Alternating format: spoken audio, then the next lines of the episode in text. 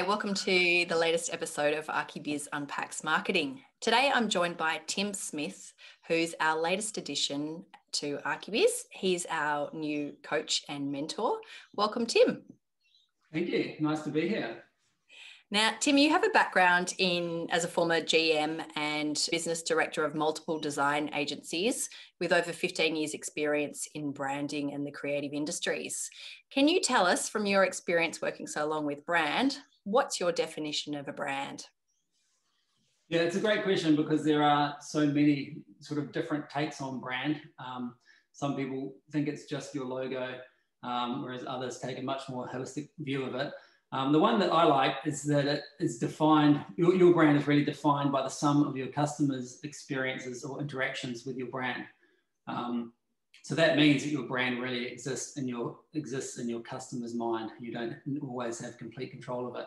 So that that, that is formed through word of mouth advertising, um, or all the different interactions that they have with your brand, and all those interactions together form an idea or perception um, in the customer's mind of your brand.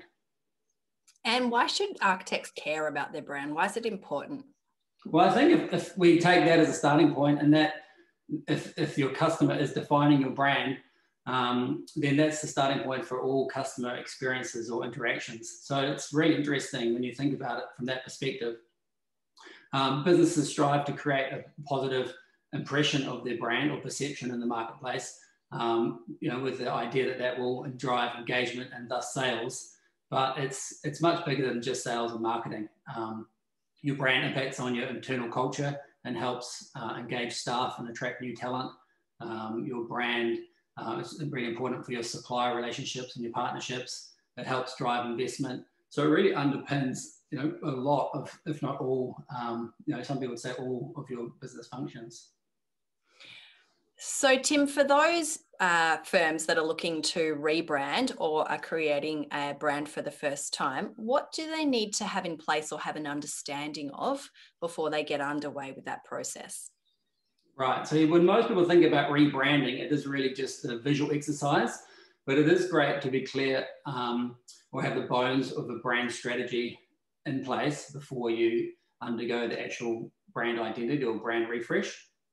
So this means having a clear purpose, which is your reason for being or why you exist, um, and a vision for your business as well, which is essentially where you're heading or the future state of your business.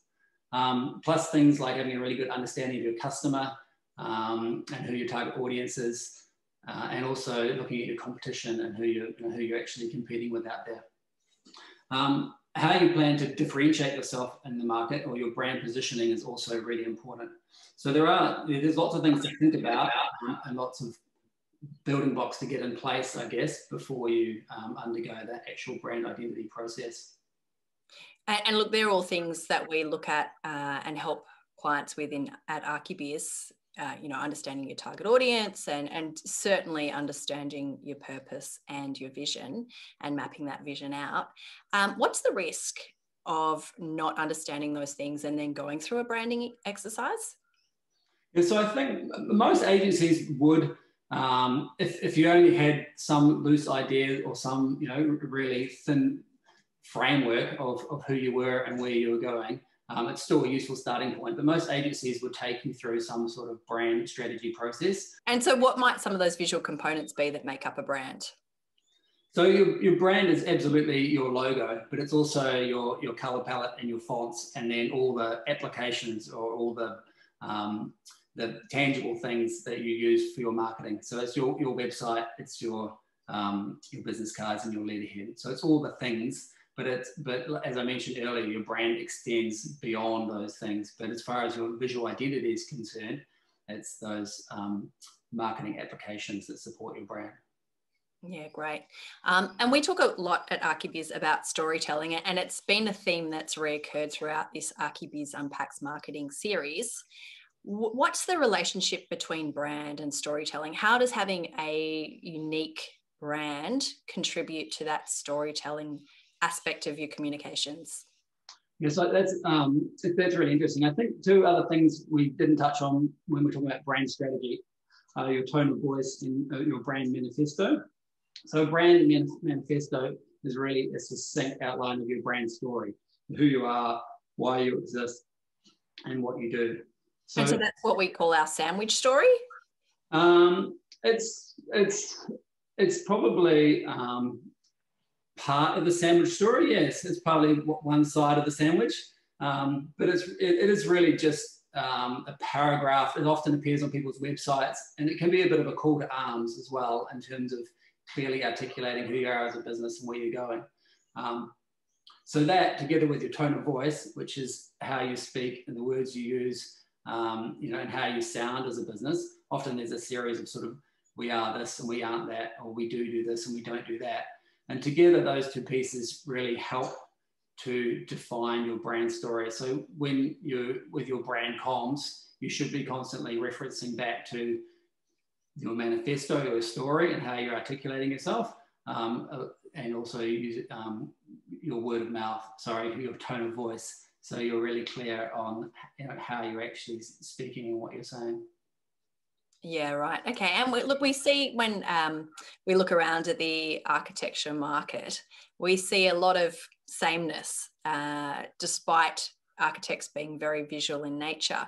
And it, it seems that sometimes it's um, there's a bit of an attitude of let's look and see what our competitors doing, and and clearly they must be doing something right, or we admire that, so so we follow that same approach.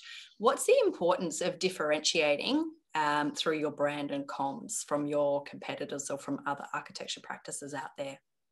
Yeah, yeah. So I think it, I think it is really important, and it's probably something that is not done that well in the architectural industry. I mean, if we look at architects' websites, for example, a lot of them do look the same or similar, and they do tend to lead with their um, their best photo- photographs of their work or the sort of hero photography which is great and it does appeal to some people and it will help you know attract customers. Um, and but there is definitely an opportunity for architects to differentiate around things other than their projects or their photography. Um, and I, th- I, think some architects do it quite well but there is um, within a practice for example um, they can they can look at, at their team and their experience and really focus in on on that or they could look at their, the approach they take and their, their sort of process and make that more of a, a highlight. Um, or it could be the industry sector that they specialize in. Um, I know people have done it in the past around sustainability, but we can get, they can, the, the better niche you can create and the, the better uniqueness in terms of your positioning, um, then that is what is going to set you apart from other architects and help you know, attract the, the, the customers that you actually want. Absolutely. Uh, and I've got a contentious question for you, Tim. Should you put your name on the door or not? yeah, I think that's a, that's a really interesting question, actually. Um, but it does relate back to this idea of brand positioning again. I think um, putting a name on the door is a bit of an industry standard in architecture. And it's if you've got a good name, I think it's probably fine. Um, if you're not too worried about succession, I think that's something also to consider because if you're tying your name to the practice, then it can be diff difficult to, to hand on or to hand off to, for future generations. But if we think about positioning, um, and if, if you are really interested, say, for example, you were going to have an architectural practice that created really sort of futuristic, um, innovative work, um, you could choose a name to support that positioning, like, say, future architects, and that would help define you and also articulate your offering and how you're different. I mean, another example might be if you were really, um, if you decided you were going to differentiate your, differentiate, differentiate your practice around collaboration um, and working together, then together architecture or between two, for example, might be a nice name and a good starting point to help um, underpin that differentiation. Yeah, right. And uh, I, I, think there's also the issue there, the, the, risk of when you put your name on the door and there's partners involved, what happens when one partner leaves? Uh, that can become messy. And I, I, think we've seen that happen in the past a couple of times as well. Absolutely. And I'd say that's across the board, you know, not obviously not just unique to architects, but uh, any practice or um, or profession when you've always got those complications, or even adding extra names as well can um, that, that certainly happens in the advertising world where you, have got you know, half a dozen partners all with their names on the door and you have a very long winded. Not helpful. Um, So the events of last year came as a, a, shock to many of us. We weren't prepared necessarily or expecting, uh, you know, lockdowns to happen and, you know, the industry to pretty much come to a bit of a halt for a period of time there. We often find that during a downturn, the temptation is for businesses to slash budgets. And one of the pl- first places that we find that gets slashed is marketing. Is that the right approach? Um, what do you suggest around you should be doing in relation to marketing activity when we do experience a downturn like we have done last year and we're still continuing to do so, you know, as we come off the back of some of the subsidies ending that the, the governments have been providing? Yeah, um, yeah, it's def- definitely the case. Marketing is often the one with its head on the chopping block. Um, you know, people are cutting costs, slashing either laying off staff or cutting marketing costs. Um, and I, I, guess in it, it, it, makes sense in a way. People think that they can cut marketing costs and, and hang in there uh, and everything will be okay. Um, but it's not always the best approach for the long term. Um, there is actually quite a bit of research that shows that businesses who continue to spend on marketing through a downturn can come out the other end in a much stronger position. Um, and it's, I'll oversimplify it, but basically, um, if you continue to spend money on your advertising and other and your and your competitors don't, then you can gain a greater share of voice in the market, which means you have um, a greater proportion of the, the advertising that is currently in market. Um, so that that can lead to, well, ideally that will lead to greater awareness and it should grow your market share as well. So you, you technically would come out the other end of the recession or the, the downturn in a stronger position with more customers being aware of your brand and ideally engaged with your brand. And if you just flat out don't have the budget for advertising during this sort of period, what are some of the low cost marketing activities that you can engage in to keep that brand awareness uh, front of mind?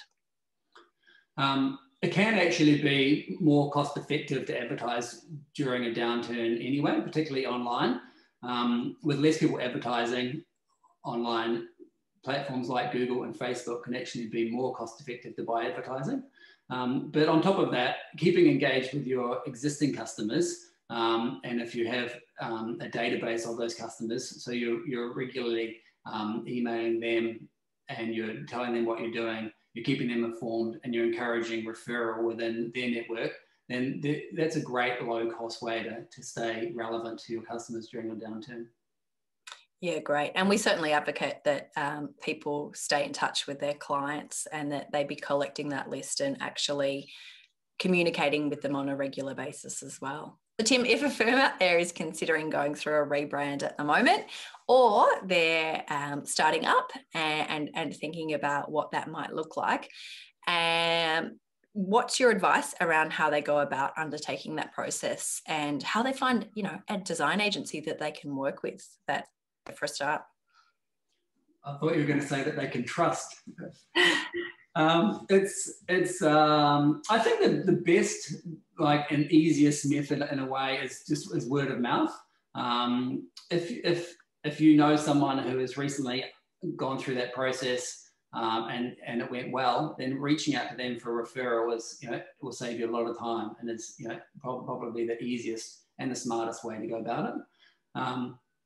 If you another another option and, and sort of a and a more effective option is if you actually see someone else's work um, and it doesn't have to be within the architectural industry but if you see someone's work and brand and website that you really like then approaching them and asking them you know complimenting them on the work and asking them who actually created it for them usually people are pretty happy to to refer that partner if they've had a good experience with them. And that can also be a sort of a shortcut method to finding the right agency. I mean, there are a lot. Um, you know, there's hundreds in Melbourne alone, so it can be you know a real challenge to find the right one for you. I guess the, the other thing I'd say is if you've had um, no experience at all and you're totally fresh to the process, having a few conversations with different brand agencies or design studios can be a really great way to understand their process, um, understand what's actually involved, um, and, and, and sort of get on that journey of education around brand strategy and brand identity and how it all works. Um, it is great to be able to do the process and work with people in person. So if, if you jump on Google and you find a few studios or agencies that are close by and local, then it does actually make a difference, I, I think, like over, over the duration of the project. Yeah, great. Um, the only other final point I would make is just with um, what's really important. And I think it's obviously the work um, and the thinking, the ideas, but also the people. Um, a, a, great working relationship is, is really uh, crucial, I think, to a great outcome. Um, and of course, the dollars. Uh, it is great to actually have an idea of how much you want to spend uh, and have a set budget before you undertake the process. But I wouldn't be afraid to ask agencies or studios what you need to spend in order to get a great result. And having that money conversation up front, I think, is a is a really great way to go about it yeah, I guess that's no different to how architects would expect their clients to come to them. You you, all, you always want them to come with a budget. You know, it's the analogy: I can build you a house of timber, or I can build you a house of marble, and they both have different budgets associated with them, um, and and therefore, you know, different inputs along the journey. Absolutely, and there's nothing worse than having a great meeting and then going going away and then having the proposal sent through a few days later, and it's you're just on a totally different page and it's three times what you thought you were going to spend. You know, it really, um, you might as well have the conversation there in the room um, and, you know, it's in everyone's best interest. Thanks, Tim, for joining us for this episode of ArchiBiz Unpacks Marketing. Thanks for having me. It's been fun.